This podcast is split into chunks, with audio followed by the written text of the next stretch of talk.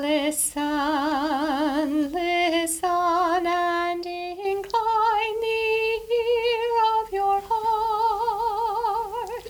Listen, listen, and incline the ear of your heart. Hello, and welcome to Listen, St. Benedict Speaks Today, a discussion of the Rule of St. Benedict with the Sisters of Mount St. Scholastica in Atchison, Kansas. I'm Sister Molly Brockwell, And I'm novice Jennifer Halling. and our guest today is Sister Esther Fangman, Prioress of Mount St. Scholastica. And hello to all of you.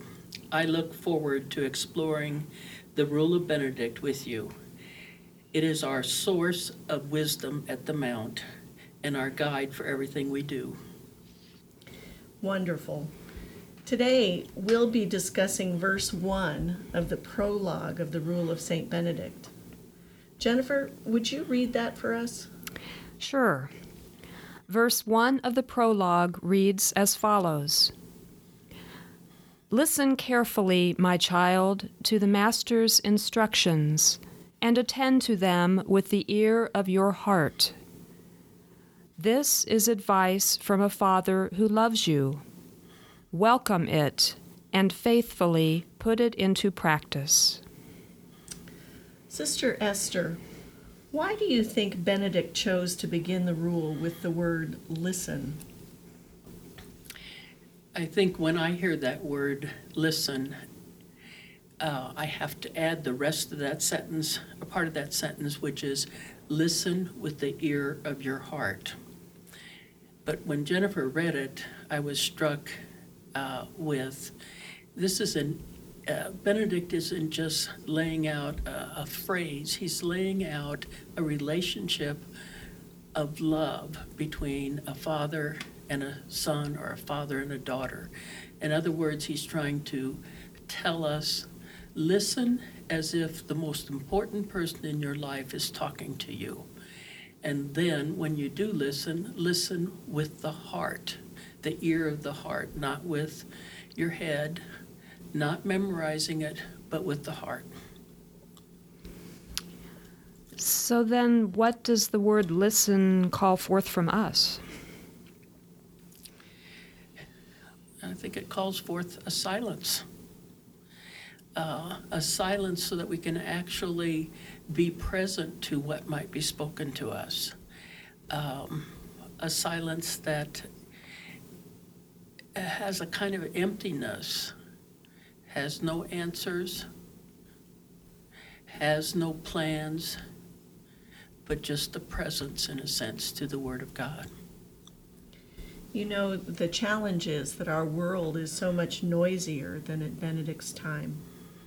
What can help us incline the ear of our hearts today? I, think that's really difficult.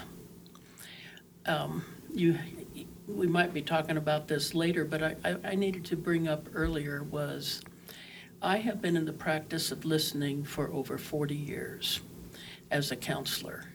And I actually, at one time in my life, had classes where I practiced listening, I practice responding, I pras- practiced observing.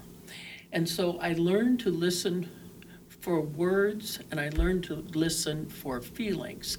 And then to be able to hear when someone talks uh, with us, to hear both the words and the feelings. And so that's the way I started with counseling. And I became pretty good at that. But in the last 10 years, I've learned to listen in another way. And uh, it's not really it's not really just hearing words and feelings. There is a different step, which is hearing um, hearing the person, and, and I think I'm a little closer to understanding hearing with the heart. Um, but to do that, I've had to be empty of any response that I've prepared or I've thought about but I have to just, it's kind of like a silence uh, within my mind, in my heart, so that when I listen, I don't, I don't have an anticipation of what's going to come. And I don't have an anticipation of what should be or where it should go. And as a result, it's like a surprise more. And I have found myself responding then in a way where I didn't know this was going to come out of my mouth, but somehow it made a difference to clients. And I want to take that as um, what I've learned then about uh, uh, God is, li- or listening to the rule of Benedict or scripture, is it's if I have any plans inside of my head, they prevent my hearing it with my heart. Um, and it's uh, most of the time I'm busy about many things in my mind. so it's really a very different way of listening. Um, but I know that's what it has to be. So that kind of speaks to that relationship you were talking about earlier that we want to develop with God. That if we have our own ideas, that kind of prevents us from hearing what God might have in mind for us. Is that would Yeah. that be true? There was a there was a point in my life where I was struggling with um, where I had heard so many horrendous things from victims abuse and war and torture that I began to question how could God allow this to happen?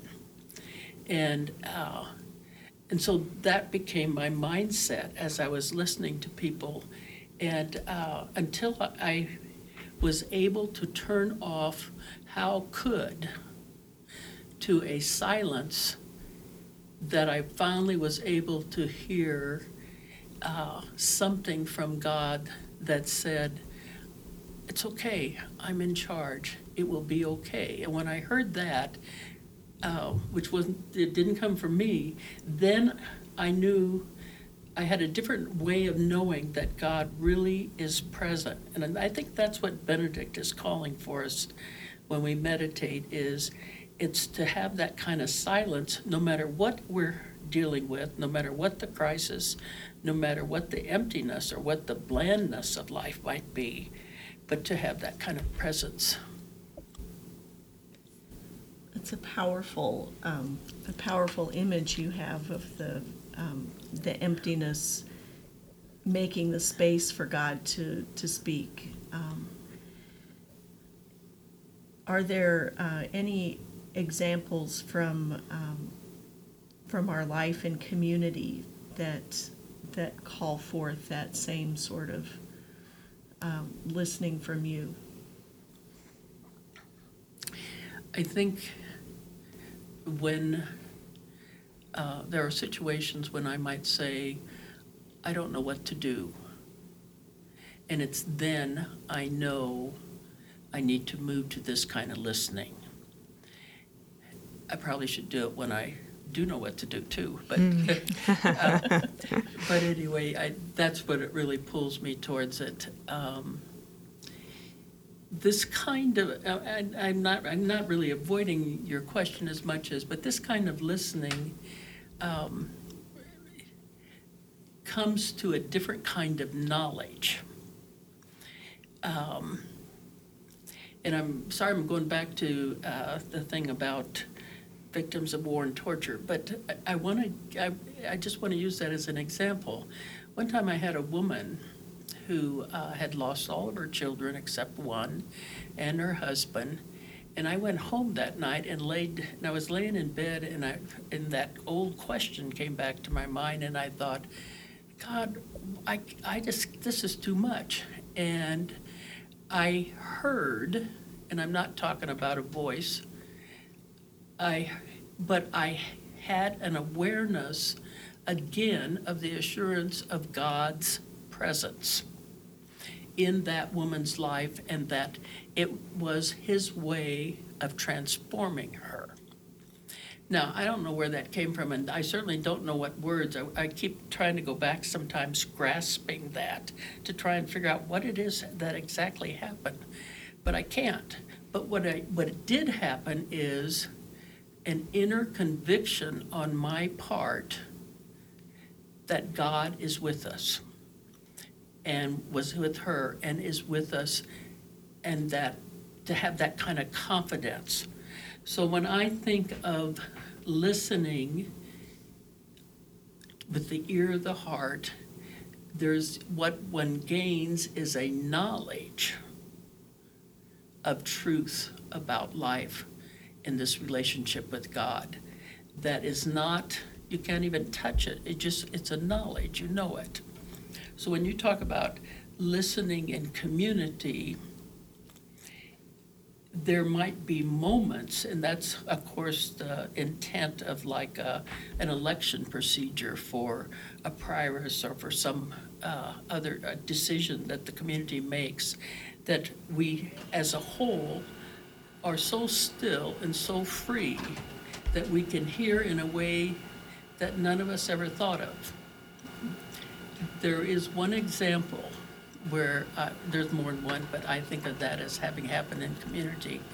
Um, eventually, as a community, when we knew we needed to take down the administration building from our college, it was done in a way where there's a peace in the community everybody had a chance to see what God was saying, to listen. And then we listened to each other.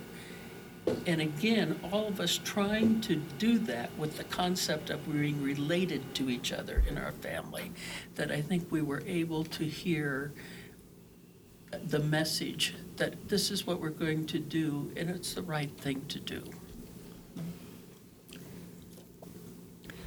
What would you say to someone who says, Well, I, I try listening to God. I really try, but I just don't hear anything. Or I don't I don't get a sense of God's presence. Is is God sometimes need to be silent in our relationships too? I think sometimes we hope for a certain answer and it prevents us from hearing an answer. I often have asked um, clients of mine to be like the woman at the well, and they meet Jesus and they they sit there and see what Jesus says to them, and uh, that has often been helpful. But if it, it's um, you know it's like is it in a whisper? Is it in a song that you hear it? Uh, is it in a flower that you see that reminds you of something? If you can give up with any predictable responses, it can be heard. And in fact, it's not just um, that it can be heard, it's, I think God deeply desires to have us hear it. You've given us a lot to a lot to think about. Um, from one word, one word, listen um, there's so much to so much to take in, so much to um, think about. Thank you, Sister Esther, for all of your wonderful insights. You've given us lots to think about and pray about. Listen,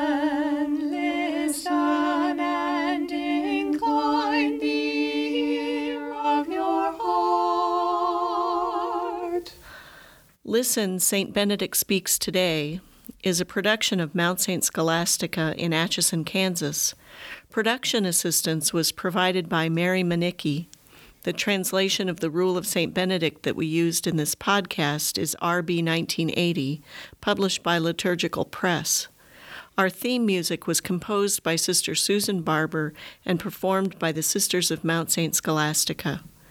We invite you to learn more about the Mount community by visiting our website at www.mountosb.org. Thank you for listening.